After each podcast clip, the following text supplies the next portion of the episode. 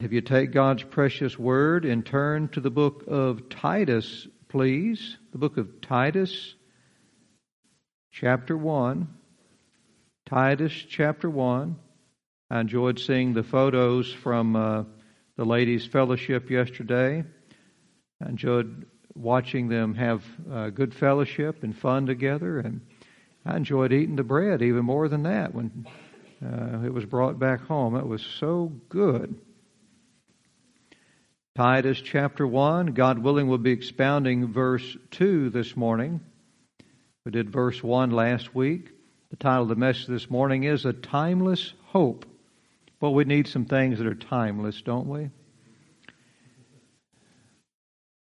My wife and I were. Uh, I don't. Uh, I, I don't know how it came up. I don't know uh, how the subject came up. We were talking about. Um, I mean, originally came up. We were talking about singers last night, and how um, there's one particular singer I was reading about, uh, a pop singer from like the 70s, and uh, when he was 70 years old, he got engaged to a 49 year old woman, and got married again, and. Uh, he said that him falling in love inspired him to be able to write music. And uh, I thought, how sad that that's here he is, 70 years old. How long do you think that's going to last? You know, married a 49 year old woman, 70 years old, and uh, and that's your inspiration to write a few love songs. And I, I told my wife, I said, isn't it sad? He should have been writing about things that last forever you know, maybe he's got 10, 15 years left of that, you know. And uh, and a lot of that's just going to be getting sick and dying. But uh, when we sing about things this morning, we sing about things that last forever. And so this morning we're going to be talking about a hope that we have that lasts forever. Last week we began our study, pardon me, in the book of Titus where Paul was talking about true teachers that God puts in the church by Jesus, allowing us to contra- contrast them with the false teachers the devil slips into the church that the apostle Jude warned us about in our last book that we studied. In verse 1 last week, Paul said that he was a bondservant and an apostle of Jesus Christ. And we learned in that message that our bondage to God is the basis of our service to God. Being bound to God, Paul was free from his service to sin, Satan, and death. As a servant of God, Paul served in the capacity of being an apostle, he said, of Jesus Christ. And we learned that being an apostle meant Paul was a delegate. He was someone who was delegated to speak and to act on Jesus' behalf to his church. So an apostle, we learned, was someone that through Jesus' spiritual presence, acted in Jesus' physical absence. Okay? And we learned that the apostles' uh, apostleship was according to the faith of God's elect, which we said was our faith in God's redemptive plan to deliver the world from sin and death through the gospel and to restore the world back to the way God intended it to be. And lastly, we learned that faith is acknowledging that the gospel of Christ is true. It's taking God at His word. In verse 1, Paul opened his letter, if you'll look there with me, to Titus, saying, Paul, a servant of God and an apostle of Jesus Christ, according to the faith of God's elect and the acknowledging of the truth which is after godliness. And now, Paul, this morning, with great joy, is going to remind us why we have placed our hope in God's redemptive plan. he said, We acknowledge the truth of the gospel, verse 2, in hope of eternal life. Let's pray. Father, we thank you for your precious word. Thank you for these people who came here this morning to hear and to be fed. Thank you, Lord God, that when we hear your word, we're not hearing from man, we're hearing from heaven. And I pray your Holy Spirit will feed us this morning, that all eyes, Father, will be on you. Thank you in Jesus' name we pray. Amen. in hope of eternal life. The Greek word that's translated hope here, it means a joyful expectation. Doesn't mean, oh, I hope so. No, it means a joyful expectation. Christians acknowledge the truth of the gospel with the expectation that God is going to do something wonderful because of it. When God created man, He intended for us to live forever. Okay? That was the plan. But Adam, when he was given a choice between the tree of life and the tree of the knowledge of good and evil, he foolishly chose to gain knowledge at the expense of losing life. And repeat that again. Adam foolishly chose to gain knowledge at the expense of losing life. He chose to partake of the tree that provided knowledge but promised death. When he could have partaken of a tree that provided life and promised that he would never see death. What a foolish choice. When Adam made this choice, he forfeited his and his descendants' rights, our rights, to inherit eternal life. So God told Adam in Genesis 3:19, if you're taking notes, Genesis 3:19, God said, "In the sweat of thy face, I'm sorry, my allergies. In the sweat of thy face shalt thou eat bread, till thou return unto the ground. For out of it wast thou taken, for dust thou art, and unto dust shalt thou return. Now, understand that when God told this to Adam, this was Adam's expectation. This was his hope. This is what he had to look forward to. Because of Adam's sin, he could now expect to earn his living by the sweat of his face until re- he returned back into the ground that he came from. That was his expectation. Likewise, because of Adam's sin, when we're born, this is our expectation as Adam's descendants. Because of Adam's sin, getting up when we don't feel like it, and going to work to put food on the table was what Adam had to look forward to. And as Brother Doug and I were talking this morning, that's what we have to look forward to until we die. But because we acknowledge the truth that Jesus fully obeyed God's word and died for the sins that we committed, and then overcame death for us when he rose again, we now expect to be, expects the key word. We now expect or hope to be raised from the dead and live forever like Jesus. We die like Adam, that's our expectation in Adam.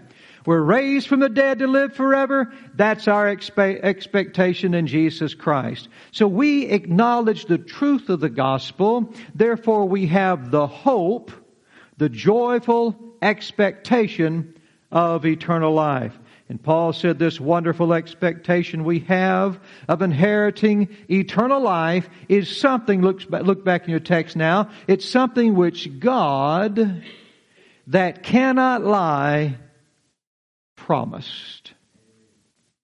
For those who acknowledge the truth of Christ, living forever is not wishful thinking.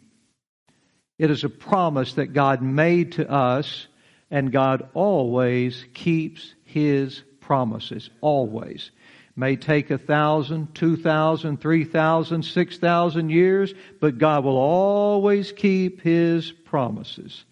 And I want you to notice here that God is tying, He is associating our hope with God's character. You see that? In the beginning of this verse, Paul explains that we acknowledge the truth of the gospel in hope of eternal life. So eternal life is our hope. And now in the same verse, Paul says we have the expectation of eternal life. Why? Because God cannot lie. He who cannot lie promised us eternal life. So eternal life is our hope Eternal life is God's promise. You see how those two go hand in hand?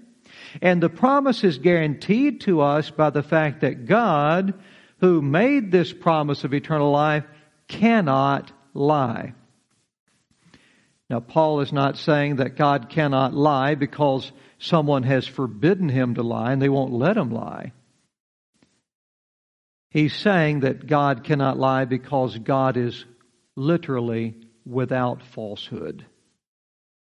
In the original Greek text, where it says cannot lie, there is not one Greek word that says cannot and then another Greek word that says lie. It is not like that in the Greek.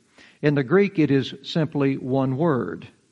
And it's the Greek word that translated means falsehood with the prefix a in front of it. Okay? And, and this is seen a lot in the Greek. So you'll hear me repeat this sometimes with Greek words, but just to understand it's just the way it is. And it's really, really nice.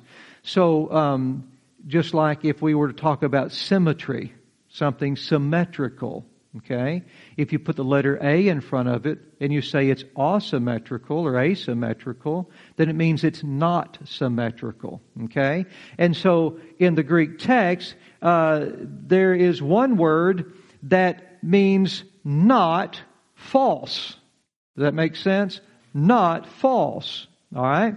And so Paul's not saying that God cannot lie because he's not allowed to lie, but because God, in his holy, divine essence, is without falsehood. Remember our study back in 1 John when we were studying through John's epistles? In 1 John 1 5, John said this about God. He said, This then is the message which we have heard of him and declare unto you that God is light. Can anyone re- finish that for me? And in him is what? No darkness at all.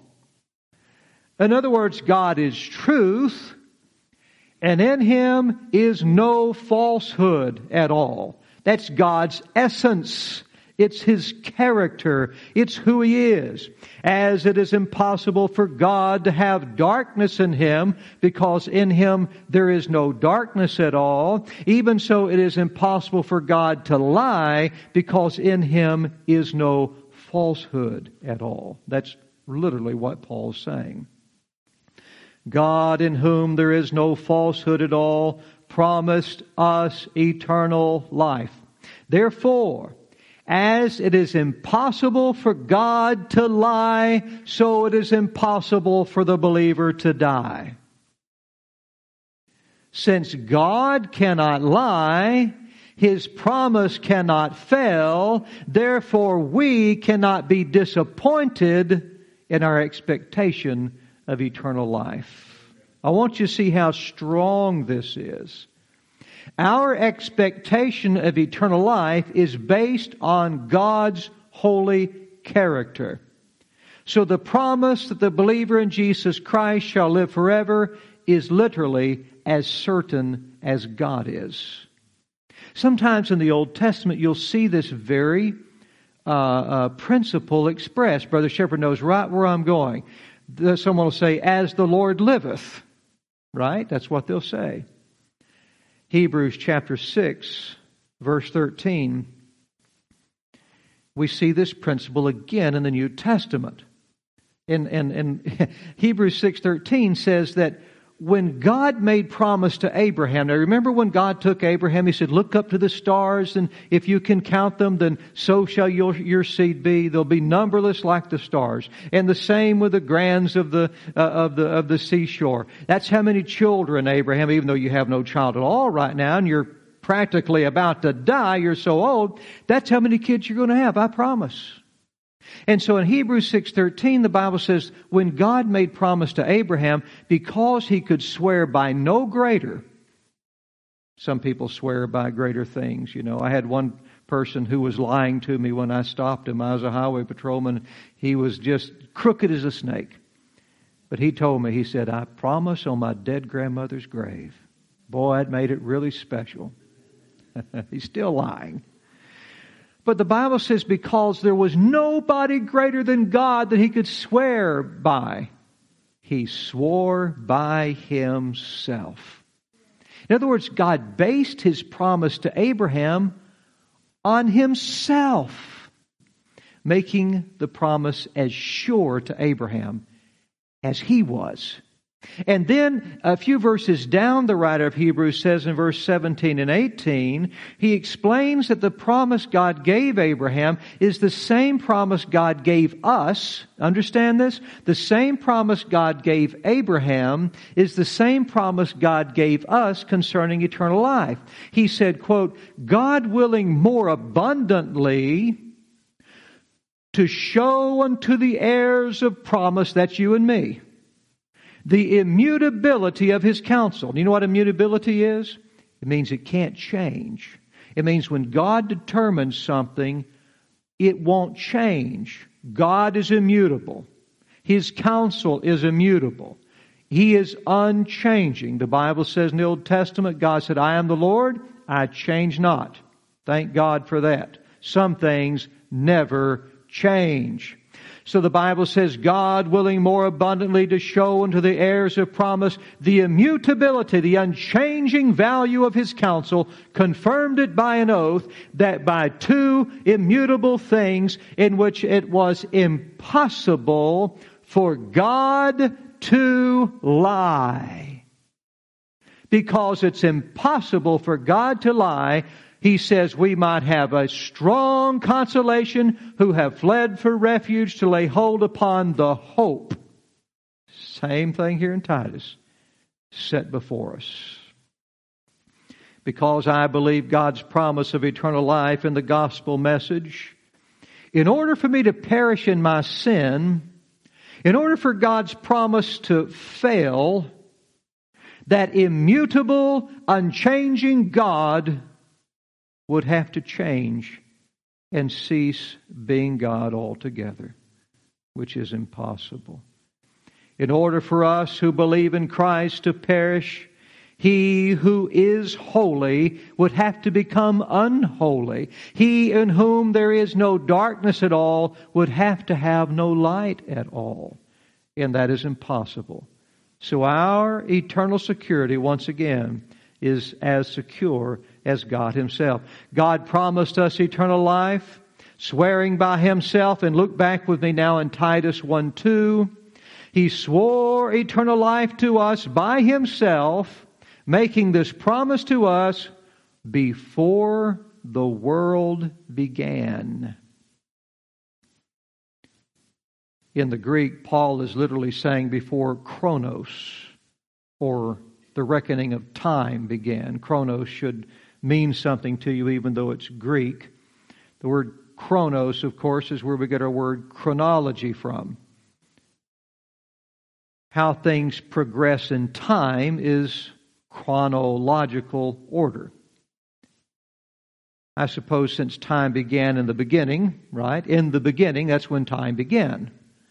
In the beginning, the translators worded it, before the world began. And in some places of the Bible, even though it doesn't say before the world began here, it literally saying before Chronos began.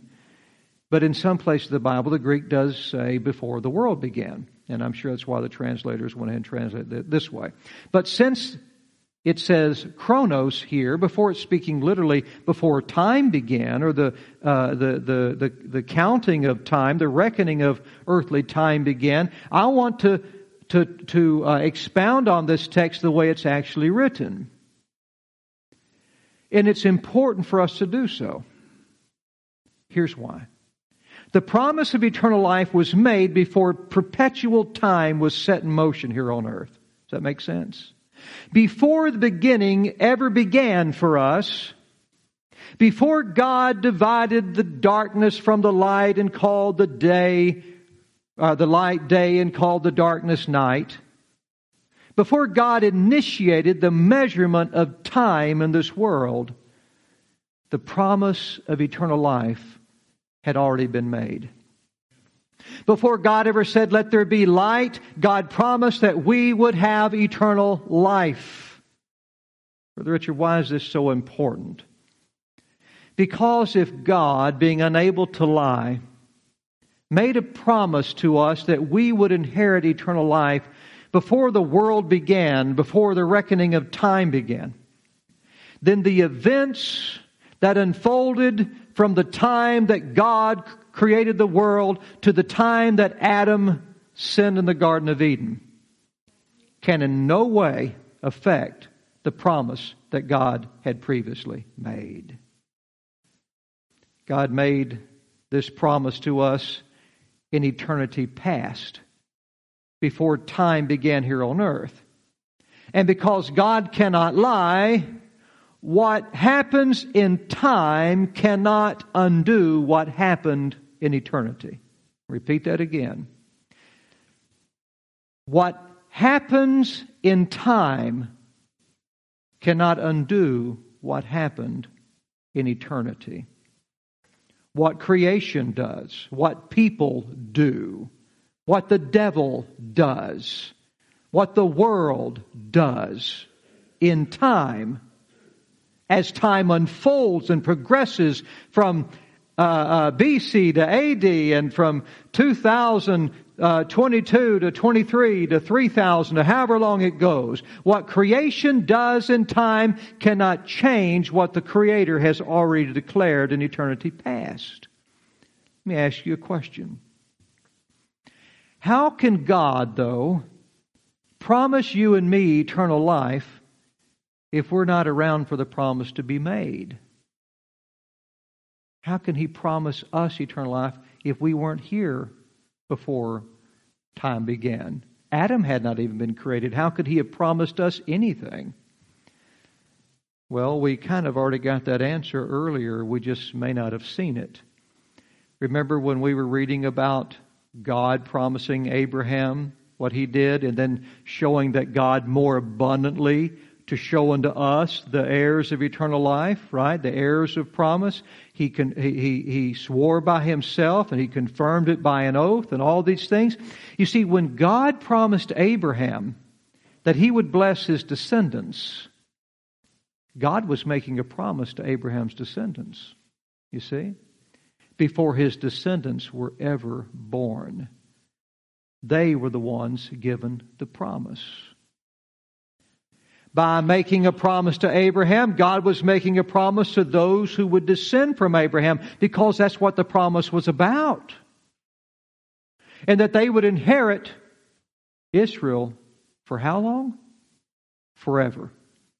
So, in that promise, you had the promise of a great nation, a great seed, and a great hope of eternal life in that promise God gave Abraham. And so God was making a promise to those who would descend from Abraham because Abraham represented them. When God made that promise to Abraham, where were all of Abraham's descendants? They were still in Abraham's loins. So when God promised them, everyone descending from Abraham becomes a person who was a recipient of that promise, a benefactor of that promise. And in the same way, in eternity past, God made a promise to the Lord Jesus Christ. We read about it in the Psalms. We read about it in the prophets. Jesus said, The Lord hath declared to me, You are a priest forever after the order of Melchizedek. God made a promise to Jesus about his priesthood, about him being king, about him reigning forever before the world ever began. And again, in that same way, by making a promise to Jesus before the world began, God was making a promise to the people who would descend from Jesus in the new birth. Ye must be born again. By promising that to Jesus, he promised it to the people whom Jesus represented and Jesus came and represented me and you. That's why he took on the nature of man so that he could represent humanity. Listen to what God promised through the prophet Micah about the Lord Jesus. In Micah 5 2, But thou, Bethlehem Ephratah, though thou be little among the thousands of Judah, listen now, yet out of thee shall he come forth unto me that is to be ruler in Israel. See, Brother Richard, that's through Micah. That's after the world began. Listen closely to the prophecy. Out of thee, Bethlehem, shall he, now that's Jesus, he shall come forth unto me that is to be ruler in Israel, whose goings forth have been from of old, from everlasting. Isn't that amazing? Jesus was the ruler to be in Israel from everlasting. Jesus was to come forth from Bethlehem. There was to be a ruler set up over the nation of Israel and thus over the world in eternity future. And that was decided. The ruler of Israel was from everlasting. The child born in Bethlehem was from everlasting. Does that make sense? And if the child born in Bethlehem was from everlasting, then the man who died on the cross, who was born in Bethlehem, was from everlasting. You see how that works? Don't just quickly read over the scriptures, soak it in. The Savior of the world, the Lord Jesus Christ, is from everlasting before the world began. Listen to what the Lord Jesus declared of himself through Solomon in Proverbs chapter 8. Oh, look at that.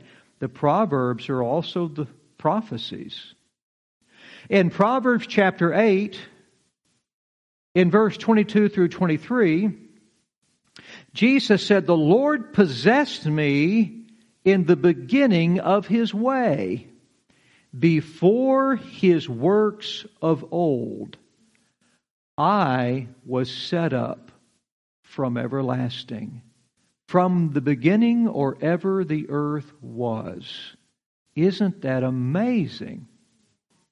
God's wisdom that gives man eternal life was set up, Solomon said, from everlasting, from the beginning, or ever the earth was. And what God has set up in eternity cannot be torn down by what unfolds in time. When you look at the cross of Jesus Christ, you need to see it as God's execution of an eternal promise. Not something that just happened, not just happenstance, not just the circumstances of the day and all too bad the prophet got killed or something like that. No. It was something set up from eternity past. The ruler that was born in Bethlehem from eternity past was born to die so that we could live. When you see the cross as God's execution of an eternal promise, you will understand that what you do in time has no effect on what God does in eternity. You see that? And to diminish, I mean, this is a powerful doctrine. And to diminish the effect of this powerful doctrine, the devil tries to get people, tries to get uh, uh, Christians and, uh, and other people who are religiously oriented, he tries to get them to focus on what they do in time for their salvation rather than what God has done in eternity. What we do in time changes. I uh, I told you all about um, it's a real kind of happening thing now where people are uh, are telling uh, pastors are telling people in church you need to forsake sin and not sin on purpose anymore to go to heaven. That's not the gospel. It's not even possible. You see, what I do in time, it changes. Let's say that I forsook every sin I knew to right now. I'm a bad person. I'm a sinner. I want to go to heaven, so I forsake every sin I know of. There's no way I can really truly forsake it. I'm still going to come short of God's glory. But let's say in my mind, I imagine that, hey, I have forsaken all of my sin. So in my mind, I imagine that today, what's going to happen tomorrow? What's going to happen the next day or the next day? You see, what I do in time changes. What God has set up from eternity past doesn't change.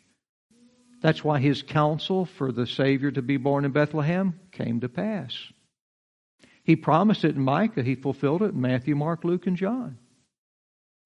That's why Jesus, who was the lamb, the scripture says, slain from the foundation of the world or before the world began, he came just as he said. God's counsel is immutable, it's unchangeable. Our behavior is changeable.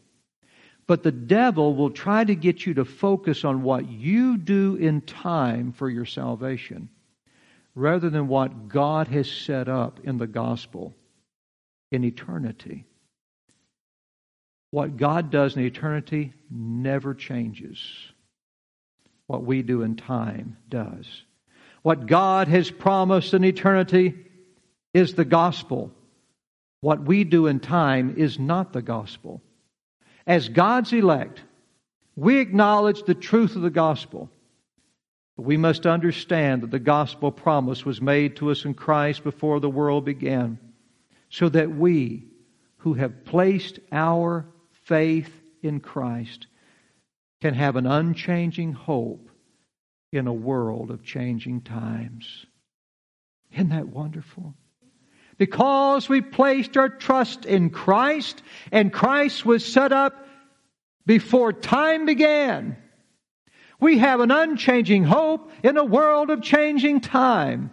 And this is why the apostle Paul said in Romans 8, 38 and 39, For I am persuaded that neither death, nor life, nor angels, nor principalities, listen close, nor things present, nor things to come shall be able to separate us from the love of God, which is in Christ Jesus our Lord. How come things present and things to come cannot separate us from the love of God? Because the love of God is in Christ Jesus our Lord, and that love was set up before the world began. What you do in time cannot change what God has promised in eternity. If your faith is in Jesus, your hope is as unchanging as He is. With that, we'll go ahead and close with a word of prayer. Man, that's some powerful truth. Praise God. Standing on the promises of Christ my King. How does that go? Anyone? We got that in the songbook? Where, what page is that? Someone let me know if you find it.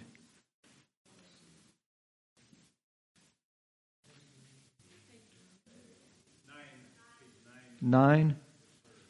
Let me turn there and find that particular verse I was looking for.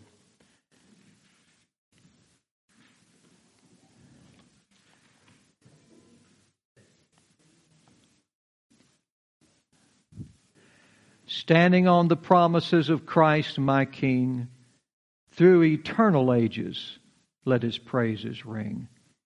Glory in the highest, I will shout and sing, standing on the promises of God. Y'all want to sing that? Let me sit, get me a sip of water here.